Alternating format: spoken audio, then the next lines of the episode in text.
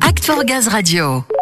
On le sait tous, l'essor des gaz verts est une ambition et un enjeu fort pour GRDF et ce depuis 2017. L'objectif, 100% de gaz vert en France en 2050, avec des étapes cruciales hein, et une forte hausse du nombre de postes d'injection biométhane prévus d'ici 2024 et par conséquent une transformation en profondeur de l'exploitation du réseau gaz.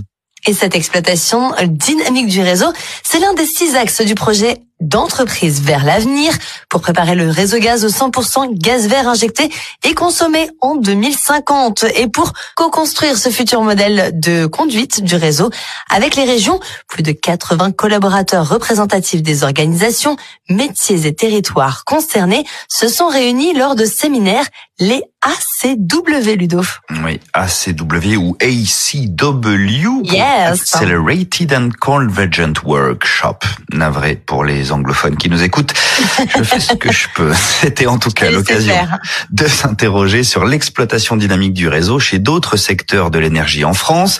Bertrand Hauteville, Diem Normandie est avec nous. Il nous explique tout cela au micro de Samuel. Bertrand, vous avez donc effectué un benchmark national sur l'exploitation dynamique du réseau. Ouais, tout à fait. On a eu une première saison de cette série passionnante euh, à l'international. Et donc on a ouvert la seconde saison du benchmark plus sur des opérateurs en France. Et par contre là des opérateurs pas uniquement gaziers, réseau de froid, réseau d'eau, réseau d'électricité et réseau de gaz, euh, transport GRT gaz, Enedis, Suez, Climespace et Engie Green, euh, le dernier qui n'est pas un opérateur de réseau mais un gestionnaire de parc de production d'énergie électrique renouvelable. Quel est le bilan alors? Quels sont les premiers enseignements que vous avez pu en retirer Les principaux enseignements euh, ont été euh, premièrement une utilisation importante de capteurs et surtout un besoin de prioriser euh, ces données. Donc pour euh, instrumenter, collecter, il nous faut des SI euh, industriels euh, fiables et robustes, tant sur le matériel terrain que le logiciel et télécom, et qu'il faut identifier les points clés à instrumenter, prioriser les alarmes et bien entendu se doter de nouvelles compétences.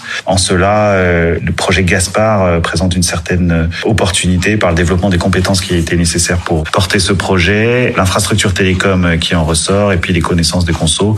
Bien entendu, on peut faire une analogie avec les projets Saxo aussi qui engagent bien GRDF dans l'instrumentation et la télésurveillance du réseau. Le deuxième enseignement, c'est sur l'adaptation de l'organisation, les responsabilités, euh, le temps de travail et la formation, donc euh, thématique plus euh, ressources humaines.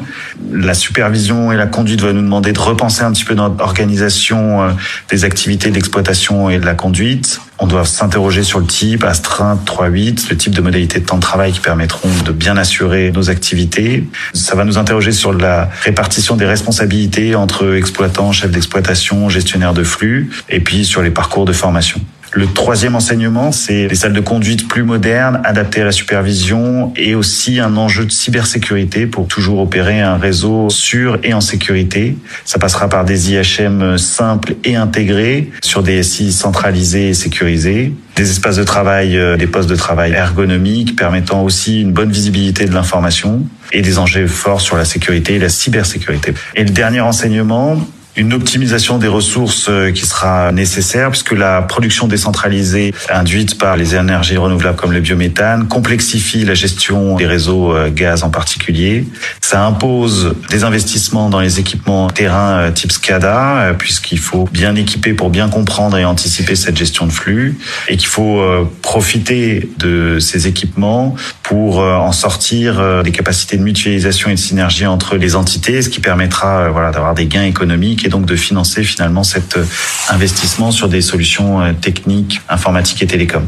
Bon, très bien. Et comparé alors à ces autres acteurs, où se situe GRDF sur son exploitation dynamique du réseau à l'heure actuelle? On est dans un bon timing. La comparaison avec les autres opérateurs est délicate puisque ils n'ont pas vécu euh, l'intégration euh, des énergies renouvelables et d'autres évolutions, notamment sur l'intégration euh, de la télésurveillance ou le déploiement de Linky, par exemple, pour Enedis. Donc, c'est difficile de faire une analogie, mais quand on compare leur processus d'évolution par rapport à leur contexte Et notre contexte et notre processus d'évolution, on est tout à fait dans un bon timing et, et c'est en effet en ce moment qu'il faut qu'on se pose des questions sur l'exploitation dynamique et c'est ce qu'on fait dans le cadre de ce projet. Donc c'est très engageant. Parfait, merci Bertrand. Je précise qu'il n'y a pas eu qu'un benchmark national. Vous en avez aussi réalisé un second international. Cette fois, il est à découvrir sur Act for Gaz. Très bien. Alors on peut encore préciser hein, qu'il y a eu une saison 3 de ce benchmark à l'international avec l'exemple hein, de nos voisins italiens d'Italgaz sur l'exploitation dynamique du réseau.